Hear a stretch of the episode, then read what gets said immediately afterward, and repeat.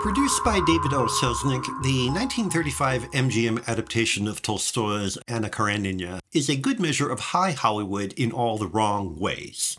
While not terrible, it is not particularly enjoyable either.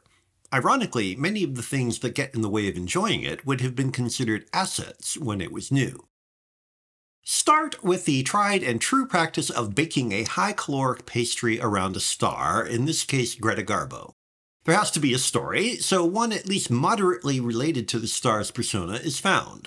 It then has to be simple enough to proceed briskly to keep one step ahead of the audience.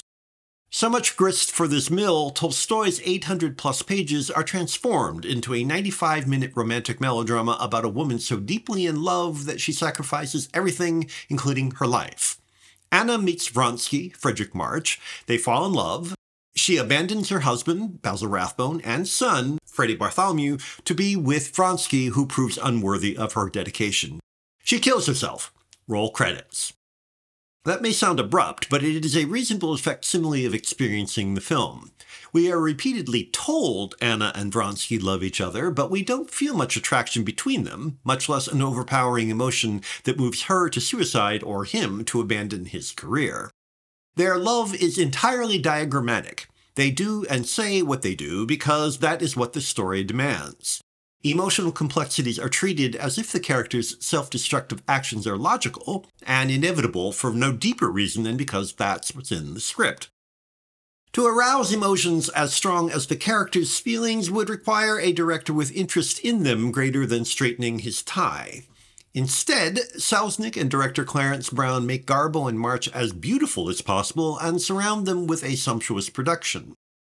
If the emotions are perfunctorily brisk, the filmmakers are happy to slow things down to flaunt their resources. The opening party sequence, for example, starting on a close up of a mammoth punch bowl of caviar, goes on and on to little purpose.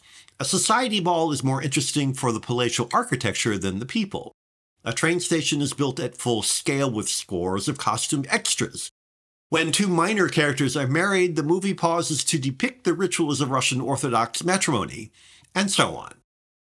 Such A budget ostentation, reminiscent of that most bloated of Hollywood melodramas, Selznick's Gone with the Wind, extends even to the credits, with a conspicuous count placed before Tolstoy's name.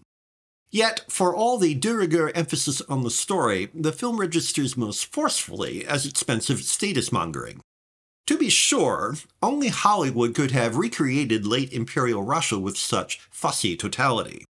It is also true, however, that only Hollywood could have made something so cheerlessly aggrandizing as Anna Karenina.